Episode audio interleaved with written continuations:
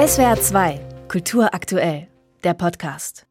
Mehr als eine Million Menschen sind seit Ausbruch des Ukraine-Kriegs nach Deutschland gekommen. Dazu mehr als 130.000 Geflüchtete aus dem Irak, Afghanistan oder Syrien, die hier Asyl beantragen. Viele Kommunen fühlen sich überfordert mit der Unterbringung und Versorgung. Erst vor drei Wochen hatte die Bundesinnenministerin Nancy Faeser deshalb einen Flüchtlingsgipfel organisiert. Da hatte sie aber den Kommunen für die Unterbringung nicht mehr als 56 neue Bundesimmobilien zu bieten. Heute nun sind also die Länder bei Olaf Scholz, um dann auch über die Flüchtlingssituation zu sprechen. Karl Kopp leitet bei der Menschenrechtsorganisation Pro Asyl die Europaabteilung. Guten Morgen, Herr Kopp. Guten Morgen. Herr Kopp, ordnen Sie bitte mal für uns diese Zahlen ein. Es geht ja heute beim Bund-Länder-Treffen vor allem ums Geld. Und da steht in einer Beschlussvorlage des Kanzleramts, die schon durchgesickert ist, der Bund wolle für die Unterbringung von Ukraine-Flüchtlingen im kommenden Jahr 1,5 Milliarden Euro zahlen. Darüber hinaus für das laufende Jahr nochmal 1,5 Milliarden Euro für alle Ausgaben im Zusammenhang mit Geflüchteten. Reicht das? Äh, wahrscheinlich nicht. Das hängt zum einen vom Kriegsverlauf in der Ukraine ab. Aktuell zerbombt Putin die zivile Infrastruktur. Von daher müssen wir mit einer dramatischen Verstärkung der Fluchtbewegung rechnen. Von daher wird sicher bald wieder nachjustiert.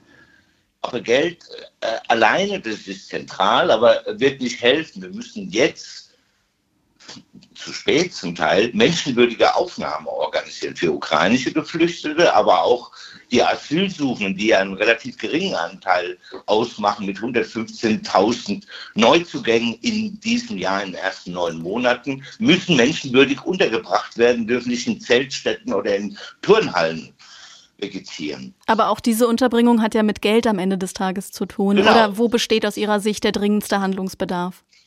Geld ist immer wichtig, damit überhaupt die, die, die Serviceleistungen erbracht werden können. Also es braucht neue Liegenschaften, es braucht neuen Wohnraum, es muss sehr schnell geschaffen werden. Das geht oft nicht über Nacht. Man muss wahrscheinlich menschenwürdige Modularsysteme äh, implementieren etc. Man braucht Personal, das kann nicht alles auf die Kommunen abgewälzt werden und schon gar nicht auf die Zivilgesellschaft, die mit hohem ehrenamtlichen Engagement arbeitet. All das muss finanziert werden, Schulen, Gesundheitssystem.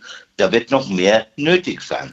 Also man muss das Geld gut investieren und gut planen. Zwölf der insgesamt 16 Bundesländer klagen offenbar darüber, dass sie bei der Aufnahme von Geflüchteten an ihre Belastungsgrenze kommen. Ist die Situation dramatischer als noch 2015? Die Situation ist schwer mit äh, 2015 vergleichbar. Wir haben eine neue Situation, den völkerrechtswidrigen Angriffskrieg und damit die knapp ein, eine Million Geflüchtete aus der Ukraine. Und wir haben eine relativ stabile Zugangszahl bei Asylsuchenden. Leider wird diese Gruppe sehr stark in Fokus, auch in der toxischen Art gerückt, dass man diese Gruppen der Geflüchteten gegeneinander ausspielt. Das ist auch wichtig in der Debatte. Man muss die Willkommenskultur, die, die Akzeptanz in der Bevölkerung nicht durch toxische negative Debatten aufladen. Das ist das Gebot der Stunde. Ja, Sie sprechen es schon an. Es gibt es mittlerweile so etwas wie eine Zweiklassengesellschaft unter den Geflüchteten. Also auf der einen Seite die Menschen, die aus der Ukraine geflüchtet sind, gemäß der sogenannten Massenzustromrichtlinie der EU sofort wohnen und arbeiten dürfen. Auf der anderen Seite die Menschen, die Asyl beantragen müssen und all diese Rechte nicht haben.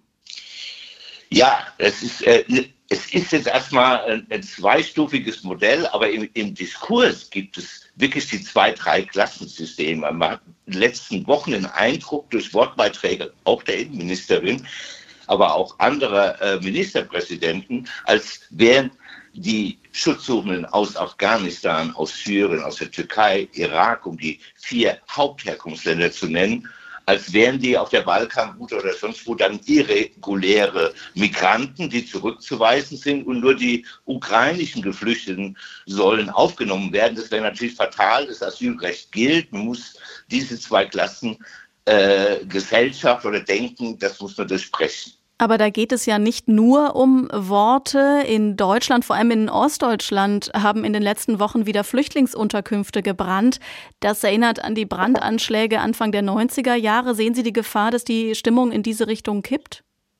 Ja, äh, also toxische Debatten führen zu mehr Gewalt, zu Brandanschlägen, äh, rassistischen Übergriffen, ganz klar. Und deshalb ist die Politik gefordert, also demokratische Mitte, diese Diskussion rational und lösungsorientiert zu führen. Es sind große Herausforderungen, aber die sind bewältigbar.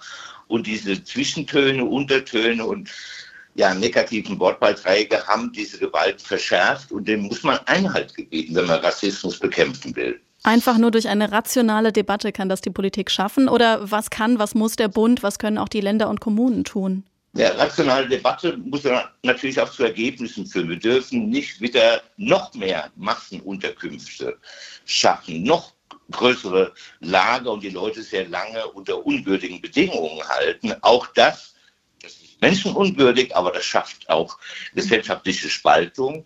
Deshalb ist es wichtig, die menschenwürdige Aufnahme, so schwierig sie ist, zu organisieren und alles dran zu setzen mit Doppelbums und äh, Ansätzen, das zu verhindern, dass die gesellschaftliche Spaltung weitergeht. Das ist ganz klar. Das ist die Aufgabe der Politik, das gut zu gestalten und nicht durch negative Wortbeiträge ja, Ressentiments zu schüren. Karl Kopp von Pro Asyl war das kurz vor dem Bund-Länder-Treffen heute Nachmittag in Berlin, bei dem es auch um die Situation der Geflüchteten gehen wird. Danke Ihnen sehr fürs Gespräch, Herr Kopp. Danke Ihnen. Schönen Tag. Gleichfalls. SWR 2 Kultur aktuell. Überall, wo es Podcasts gibt.